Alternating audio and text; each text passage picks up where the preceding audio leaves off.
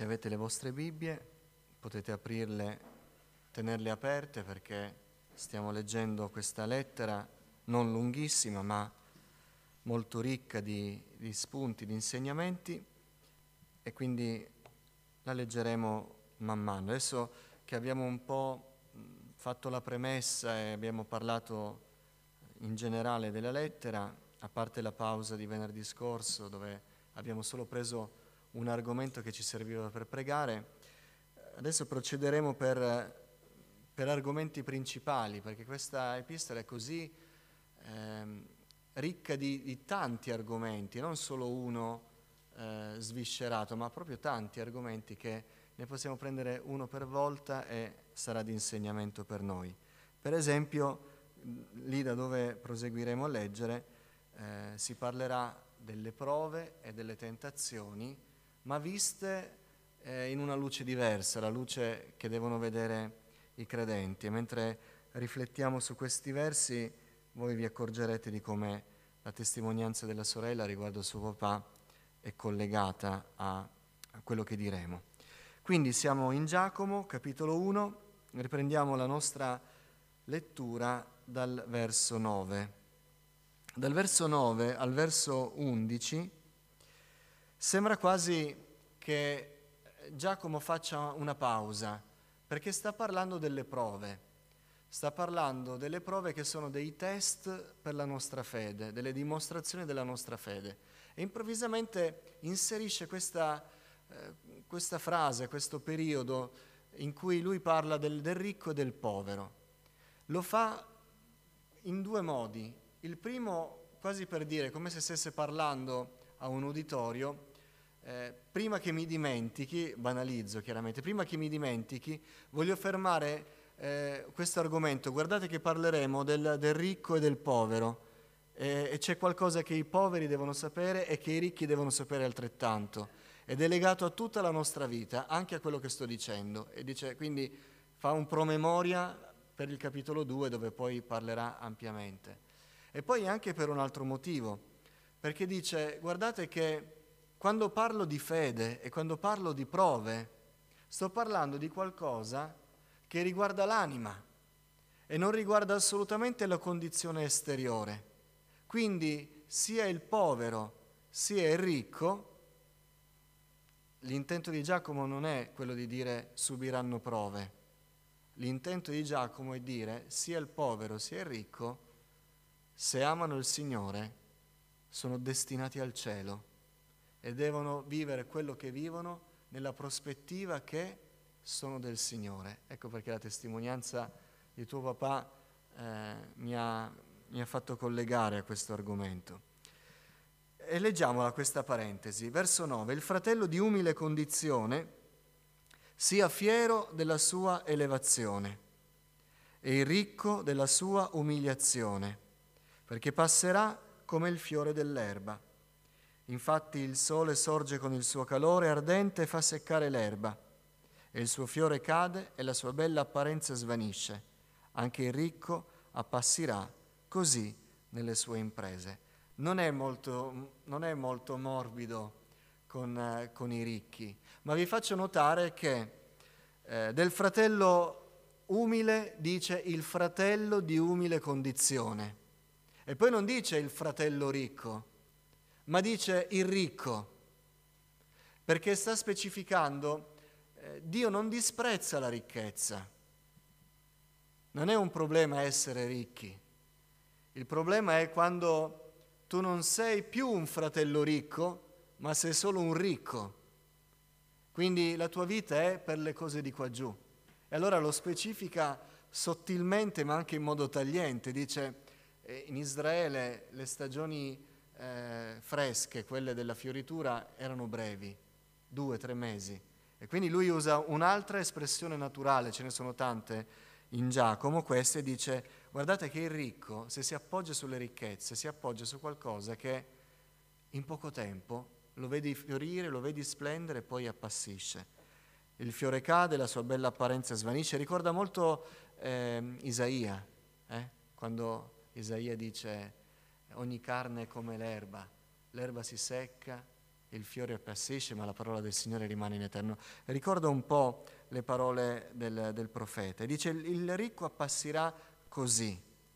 Però poi, prima, dice, il fratello di umile condizione, cioè il fratello basso, socialmente alla, al punto più basso della, della scala, sia fiero della sua elevazione. In qualche modo il Signore ti ha fatto salire. E poi dice, il ricco sia fiero della sua umiliazione. E in qualche modo, se voi vedete queste due direzioni, dal basso verso l'alto e dall'alto verso il basso, è come se Giacomo stesse dicendo, nella comunità cristiana Dio abolisce le distanze sociali, abolisce ogni tipo di discriminazione. Ora ne stiamo facendo una che è quella della ricchezza, il povero e il ricco ma vale nello stesso modo eh, il, eh, lo straniero è colui che è eh, di quella nazione e ogni altro tipo di discriminazione. Nella comunità cristiana non c'è diversità e quindi Dio li porta tutti verso una, un terreno comune, fa salire il povero, fa abbassare il ricco perché tutti si trovino nella comunità cristiana. Noi abbiamo un bel esempio negli Atti degli Apostoli tutti vendevano i loro beni, li portavano agli apostoli e gli apostoli li dividevano secondo il bisogno. Però noi sappiamo che se c'erano quelli che avevano bisogno, erano quelli che non avevano nulla e non avendo nulla non portavano nulla agli apostoli. E quindi è chiaro che si sta parlando di qualcuno che aveva qualcosa. I ricchi non andavano nella chiesa primitiva da ricchi, ma piuttosto si spogliavano di qualcosa per darlo a chi non lo aveva e non c'era più nessuna separazione. Che cosa abolisce le differenze? Che cosa abolisce le discriminazioni tra ricchi e poveri e altri tipi? La sorte comune che abbiamo, la salvezza in Cristo Gesù. Dice al verso 12 Giacomo, beato l'uomo che sopporta la prova, è un altro riferimento al sermone sul monte, perché dopo averla superata riceverà la corona della vita che il Signore ha promesso a quelli che lo amano. La prova ce l'ha il povero, ce l'ha il ricco. Beati quelli, non che sono ricchi, neanche quelli che sono poveri. Beati quelli che sopportano la prova perché alla fine riceveranno la corona della vita. Quello che conta è la salvezza, dice Giacomo. Quindi questo lui lo anticipa e poi parlerà dei favoritismi, ma lo anticipa per dire quello che conta è la salvezza. L'ho detto prima, fratelli, dicendo perseverate, se vi manca qualcosa chiedetelo a Dio perché noi dobbiamo arrivare in cielo. Lo dico adesso, Nessuno pensi che con i suoi soldi supererà la prova, deve aggrapparsi al Signore. Nessuno pensi che essendo povero il Signore gli farà un favore, deve aggrapparsi al Signore. Beato colui che si appoggia al Signore, perché il fine dei credenti è andare in cielo. E così chiude questa parentesi. E poi riprende il suo discorso. E dice, riprendo dalla, dal verso 12, Beato l'uomo che sopporta la prova, e qui si sta parlando della tentazione o prova, perché dopo averla superata, ma Giacomo fa di nuovo un gioco di parole, dopo essere stato approvato, beato l'uomo che sopporta la prova, perché dopo essere stato approvato, quindi dopo aver superato il test, riceverà la corona della vita. E allora poi Giacomo inizia a pensare, questa è la lezione per noi questa sera riguardo alla tentazione e riguardo alle prove. La lezione per noi è questa. Quando siamo provati o siamo tentati dall'avversario, noi siamo tentati, scusate il gioco di parole, di attribuire la colpa del nostro crollo a qualcun altro o attribuire la causa di quello che ci sta accadendo a qualcos'altro. E in questo modo noi ci scarichiamo della responsabilità. E allora Giacomo inizia a dire, fratelli, vi ricordo che lui sta parlando ai giudei che sono andati via dal loro paese, sono all'estero, quindi sono in pericolo di essere travolti dal paganesimo, dal lavoro, dalle difficoltà, dalla persecuzione. E lui dice, fratelli, noi siamo chiamati ad aggrapparci al Signore soprattutto nelle prove. E non è una giustificazione che voi adesso siete a Roma o in Cappadocia o eh, in India o siete tra i nemici o siete tra i pagani e allora è più difficile, quindi in qualche modo il Signore vi deve scusare. Non è una giustificazione. Quindi rimaniamo saldi nel Signore. Verso 13. Nessuno, quando è tentato, dica sono tentato da Dio. Perché Dio non può essere tentato dal male ed egli stesso non tenta nessuno. Invece ognuno è tentato dalla propria concupiscenza, che lo attrae e lo adesca, lo seduce. Poi la concupiscenza, quando ha concepito, partorisce il peccato e il peccato, quando è compiuto, produce la morte. Ora, chi dice che quando è tentato, quando è colpito dalla prova o è tentato dall'avversario, in realtà è tentato da Dio, sta provando a scaricare la sua responsabilità su Dio. Ed effettivamente, se fosse così, tutti quelli che non resistono alla prova oppure danno prova di non avere una fede forte, hanno gioco facile, è colpa del Signore. E allora Giacomo chiarisce subito, nessuno dica, è colpa del Signore che eh, io stavo così tranquillo a Gerusalemme, ora mi hanno perseguitato, sono dovuto scappare, hanno bruciato casa mia, non ho più patria, non ho più eredità, sono costretto a ricostruirmi una vita da un'altra parte, è colpa del Signore. Quindi il Signore non mi può condannare se adesso mi allontano da Lui, perché è stato Lui a tentarmi, è stato lui a spostarmi, è stato lui a causare quello che adesso vivo. E Giacomo dice, nessuno dica questo, perché è un modo per scaricarsi delle proprie responsabilità. Ricorda molto i nostri progenitori. È la donna che tu mi hai messo a fianco, è colpa sua. È il serpente, è colpa sua. Ma noi sappiamo che il Signore ha sempre parlato direttamente a chi era responsabile e quindi tutte le giustificazioni non potevano essere eh, buone davanti a lui. Dice Paolo che quando Dio permette la prova, la permette, ed è la dimostrazione di cui abbiamo letto nel verso 2, Dio la permette per forgiarci. E soprattutto, dice Paolo, Dio non permetterà che voi siate provati oltre le vostre forze. Questa è per noi la cartina tornasole. Questa è per noi la dimostrazione se è una prova che Dio sta permettendo per renderci più forti oppure noi stiamo venendo meno perché abbiamo ceduto alla tentazione. La prova è proprio se noi rimaniamo fedeli al Signore. Perché Dio non ci esporrà mai a una prova più forte di noi.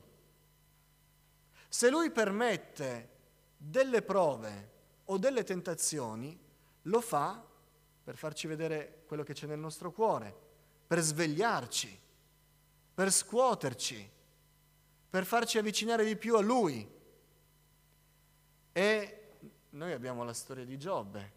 Lui dirà, quando la prova inizia a fare pressione oltre le nostre forze, fin qui e non oltre.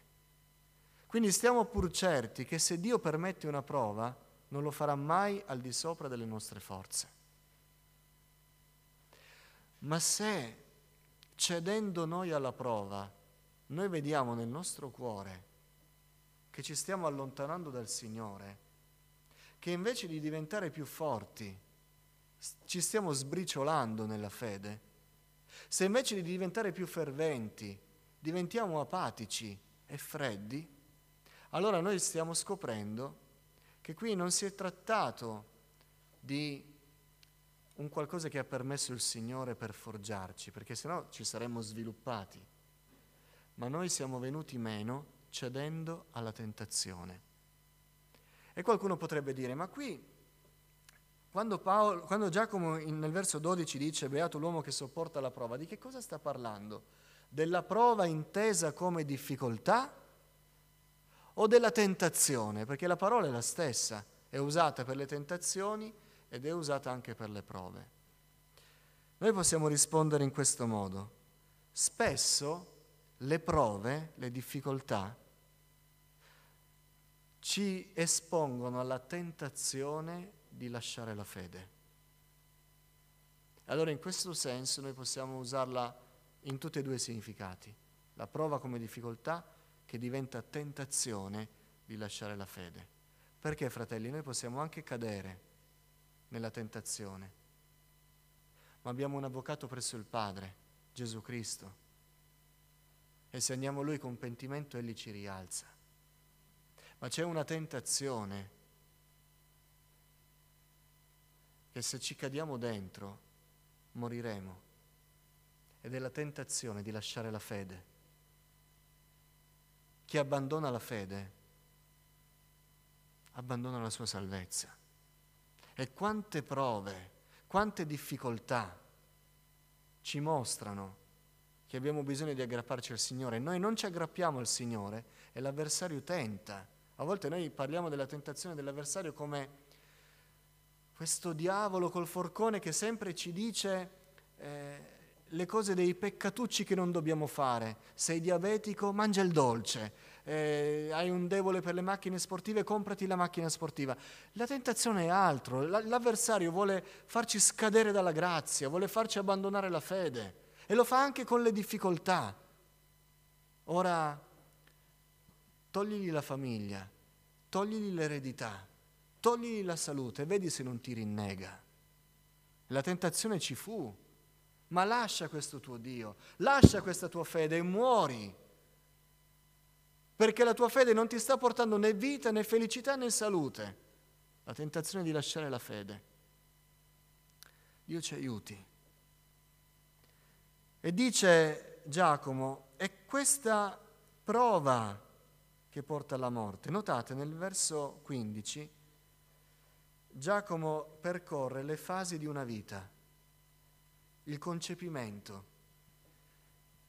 la concupiscenza quando ha concepito, il parto, partorisce il peccato, la crescita, il termine originale non è il peccato quando è compiuto, ma il peccato quando è cresciuto. E quindi voi vedete che ci sono tutte le fasi della vita.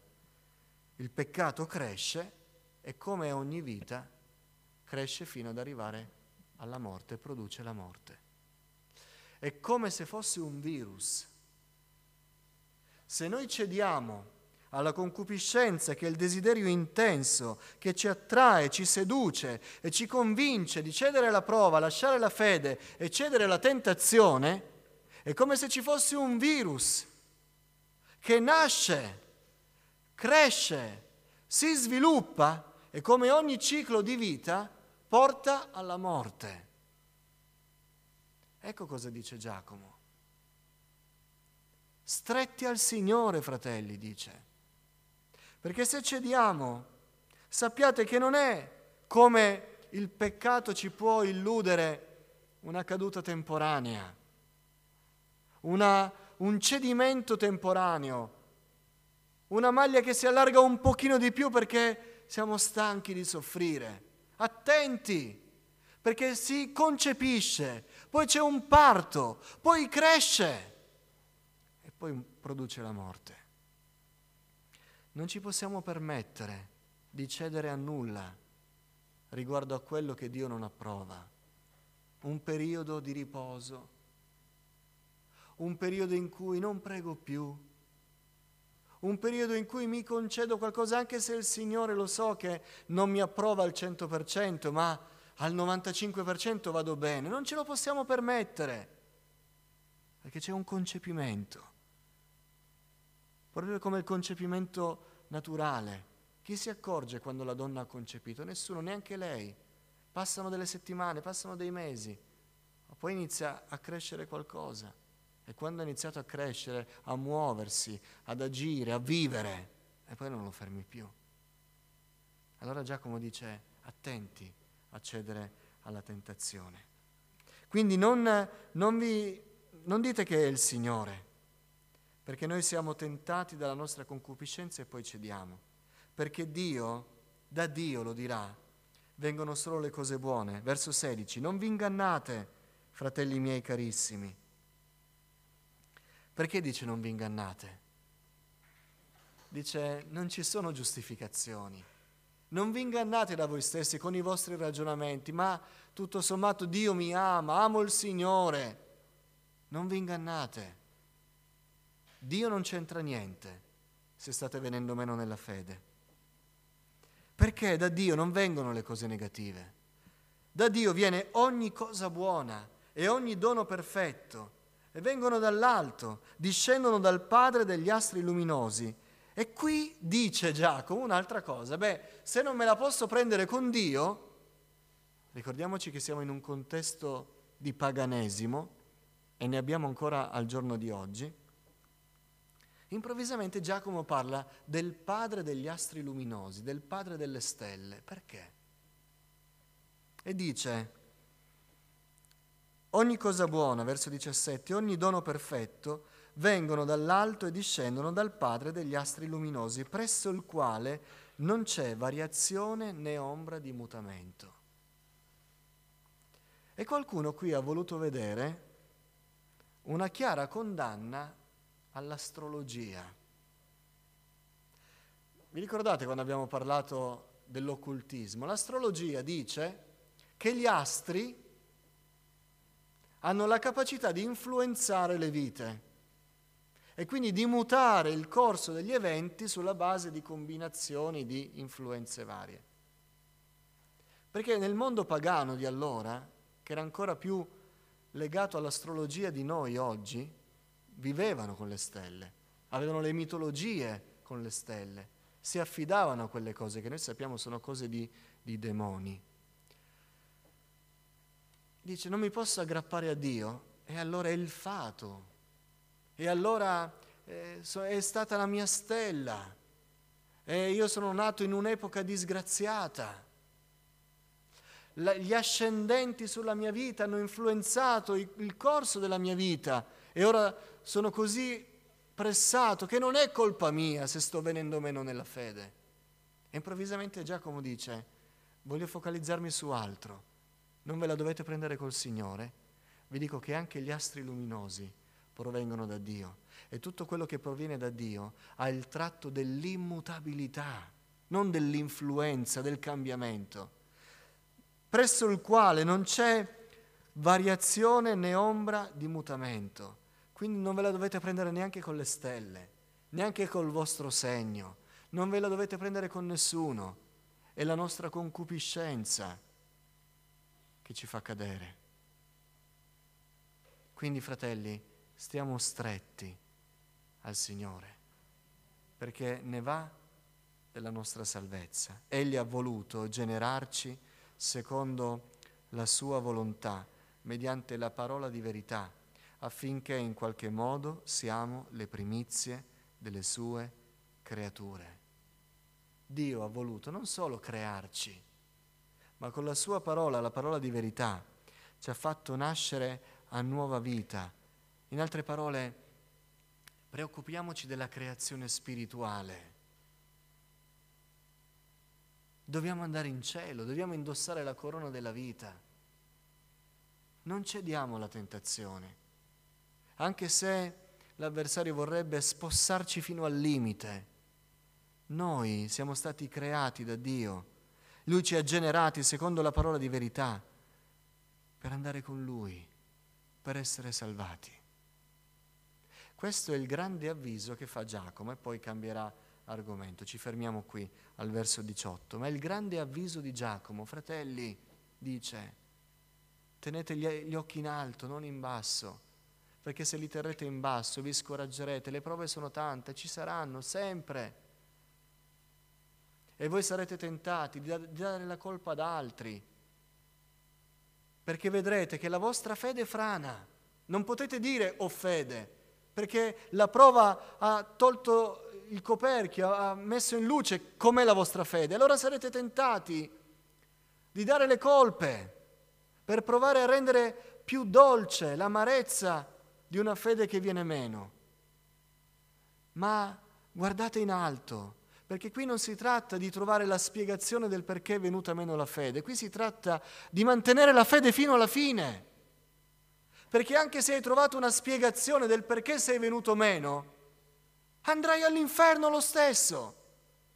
Quindi il punto non è la spiegazione, perché è accaduto. Il punto è che non deve accadere che dobbiamo andare in cielo, che non dobbiamo cedere alla tentazione, che dobbiamo rimanere saldi nelle difficoltà. E Dio ci renderà forti. Dio ci darà quello che non muta. Amen. Questo è il grande avviso con cui Giacomo inizia a parlare nella sua epistola, parlando della prova, parlando della tentazione. E poi proseguirà con altri argomenti. Noi ci fermiamo qui ma vogliamo prendere questa grande lezione per noi.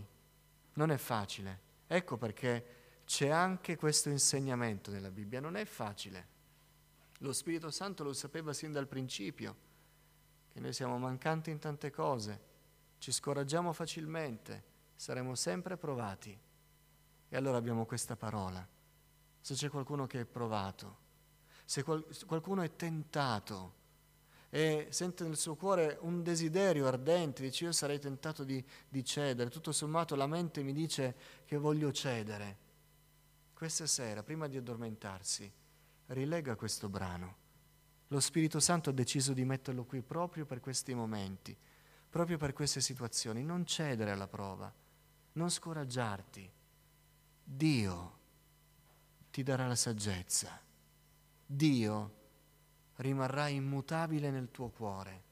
Dio, quando tu hai superato la prova, ti darà la corona della vita.